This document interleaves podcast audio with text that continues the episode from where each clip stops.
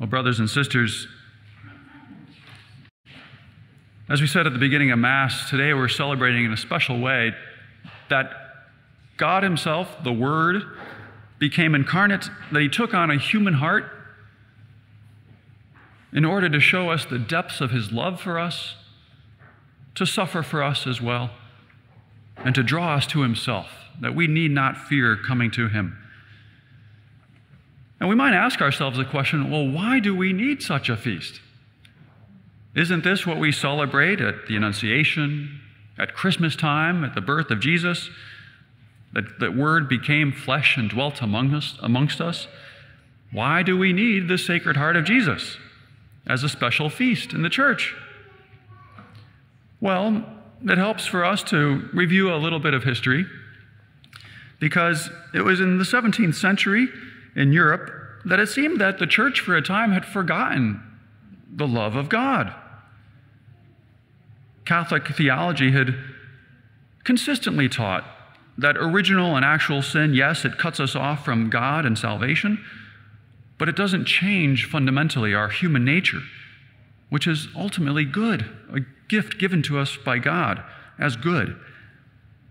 And therefore, that nature is also capable of receiving God's divine life and love, receiving grace. We're capable of receiving God's grace in our souls which wipes away our sins, transforms us, divinizes us, makes us holy, and allows us again to be able to enter into eternal life and be with God forever. But with the Protestant Reformation, this reality was lost, or at least forgotten for a time. Martin Luther had said that man is not fundamentally good, man is fundamentally depraved. Man is more like a pile of dung covered with snow.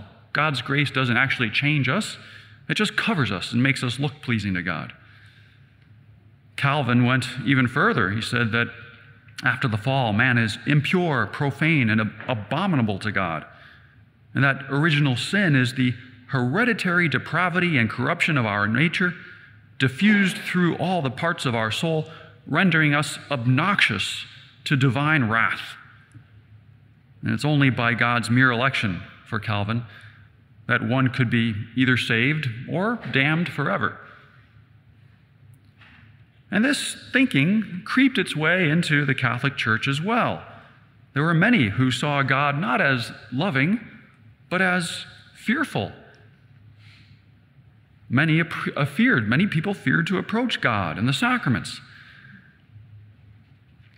Certainly, they thought. I sin all the time, even when I don't know it. I must not be able to go and approach God. Maybe, they said, if just after I come out of the confessional, maybe then I could receive communion. But if I wait even five minutes, I might not be able to. Some of us might think that's a realistic view of our human nature. But there was a bishop at the time who boasted that there were no unworthy receptions of Holy Communion in his diocese for an entire year. And that's because, he said, that nobody had received Holy Communion in his diocese for an entire year. And Father Michael Gaitley has written a beautiful book called Consoling the Heart of Jesus. And he presents this history, and he also says that in 1673, something happened. Jesus snapped, as it were. He says you can imagine a mom who's, been, who's at wit's end because of her children and their demands and needs. And sometimes a mom just loses her patience. And it's okay, we understand. But Jesus snapped because he couldn't take it anymore. And so he appeared to St. Margaret Mary Alacoque and revealed to her his sacred heart. He said to her, Behold this heart which loves so much, yet which is so little loved. And so this was a wonderful reminder to the church of what we already know, what we take from the scriptures God is love. 1 John chapter 4. And the famous line that everybody quotes even at football games, John 3:16, God so loved the world that he gave his only Son. He so loved the world that he gave his only Son, that whoever believes in him should not perish but have eternal life. This fundamental reality that God loves us and he sacrificed everything for us is right at the heart of the Sacred Heart. And the good news is, is that yes, we can turn to God. We can turn to Him, turn to His mercy with confidence. Part of the message of the, the Sacred Heart, the devotion really, is that people can make reparation for the sins and ingratitudes of others. That if there are, if there are those people who are not grateful to the Lord and continue sinning, we can make atonement for that. And specifically, Jesus asked us to make the nine first Fridays, any nine Friday, first Fridays of the month in a row, nine months in a row, we can attend Mass, having gone to confession, so being in the state of grace, and therefore receiving Holy Communion worthily, and at least having the implicit intention of making reparation for the sins and ingratitude of others. This is the practice of the nine first, Sat- first Fridays, excuse me if I said Saturdays, first Fridays of the month. And this is what Jesus would give us then as a way for us being able to turn to Him again, for atoning for His sins, for those who do not love the Lord as they should, and therefore consoling the heart of Jesus. This would also be a way to, that Jesus would, well, he would pave the way, as it were, for another saint who came along a little bit later, not in 17th century France, but in 20th century Poland, Saint Faustina. And how beautiful, beautifully similar and complementary is the whole divine mercy message and devotion. We could say that St. Faustina sort of picks up the baton and runs with it from St. Margaret Mary Alacoque. Because it's to St. Faustina, then, that Jesus reveals not just that his heart is aching for man to love him again, but he reveals to St. Faustina the greatest pain that his heart has, which is our lack of trust. Jesus says to St. Faustina, Distrust on the part of souls is tearing at my insides. Despite my inexhaustible love for them, they do not trust me. Jesus says in a conversation with a despairing soul, He says, My child, all your sins have not wounded my heart as painfully as your present lack of trust does. That after so many efforts of my love and mercy, you should still doubt my goodness. It's been said that the fundamental sin, the original sin of Adam and Eve, was a failure to trust God. Adam and Eve had to take matters into their own hands, as it were, in order to become like gods because they thought that God was holding back on them, that they didn't already have an incredible dignity and a likeness to God. Turns out they lost the likeness because of the original sin. But how much we need to turn back to Him in trust so that He can then work miracles in our own lives. So, our solution then is to turn to the Lord, to express our trust in Him, and that this is the best possible way we can make reparation for the sins against the heart of Jesus, and also to be a great consolation to His heart.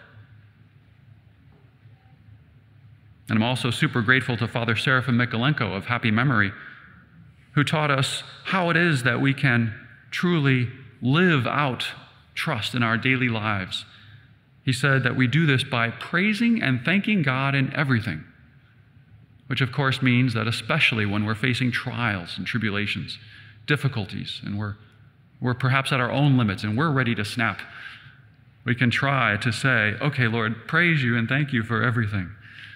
It's not easy, but it's a wonderful way to express and to live trust.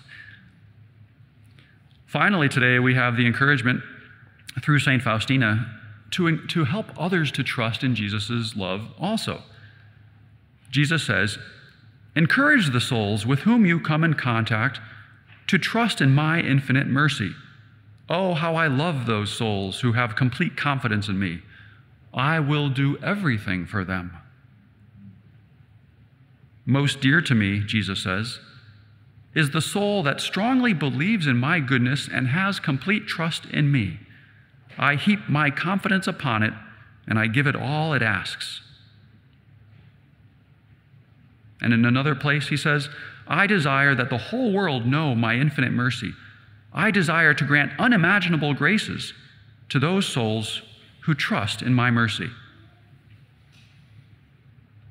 And so today we give profound thanks to our Lord for this solemnity, this solemnity that the world very much needed and still needs today. Because I think in our own lives too, we also forget at times that the Lord really loves us and that we can turn to Him with trust, that we need not fear. Perhaps we have a, a faulty image of God. Maybe we think that God is more like a taskmaster or He's standing over us with a clipboard. Maybe if we were raised in a, in a home with a, you know, one parent or the other who was very uh, strict with us, maybe we have an image that God is kind of like that too.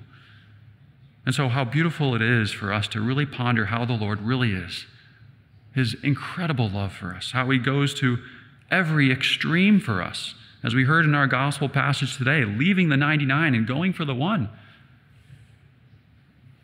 And how He's just thirsting for us to turn to Him with trust. And that this is how we can make reparation and console His heart, in addition, of course, to practicing the nine First Fridays. But in this way also of, of living this complete trust, trying to live it more and more each day, asking the Lord the grace because we know how weak we are. We know how difficult it is for us to trust in the Lord. But if we keep striving, we keep trying to praise and thank God in everything, and we keep trying to encourage other souls to trust God too, then we know that we will win many graces, not only for our own, our own lives, but for the lives of so many other people around us. We truly will see the miracles of God's mercy unfolding in our lives the more we can turn to Him with trust. And so, again, today we give thanks for this beautiful solemnity, for the heart of Jesus, which loves so much, and to whom we can say, Lord, I offer myself to you. I come today in Holy Communion and confession to atone for sins. I trust in you, Lord, and I ask that you also might pour out these graces upon many souls, that they too might have inexhaustible trust in you, so that together we will be living divine mercy, living devotion to the Sacred Heart in our daily lives through our trust until that day when we all see him forever in heaven. May the Lord grant us this grace today to have unimaginable trust in our Lord and to repair for the sins of our world.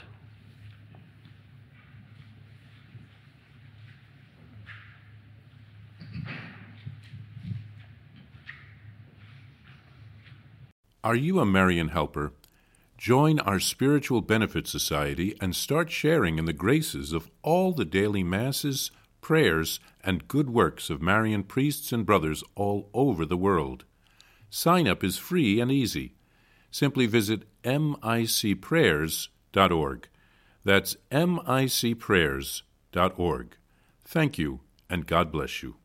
Please follow or subscribe to this podcast to receive the latest episodes and updates. If you have been blessed by this podcast, I invite you to leave a review. Reviews greatly improve our podcast ranking and will help spread this podcast to other people throughout the world.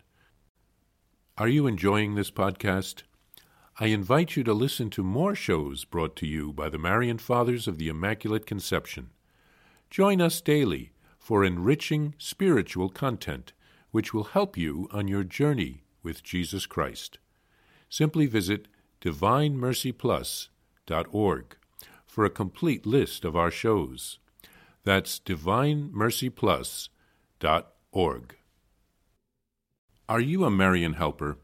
Join our Spiritual Benefit Society and start sharing in the graces of all the daily masses, prayers, and good works of Marian priests and brothers all over the world. Sign up is free and easy. Simply visit micprayers.org. That's micprayers.org. Thank you, and God bless you.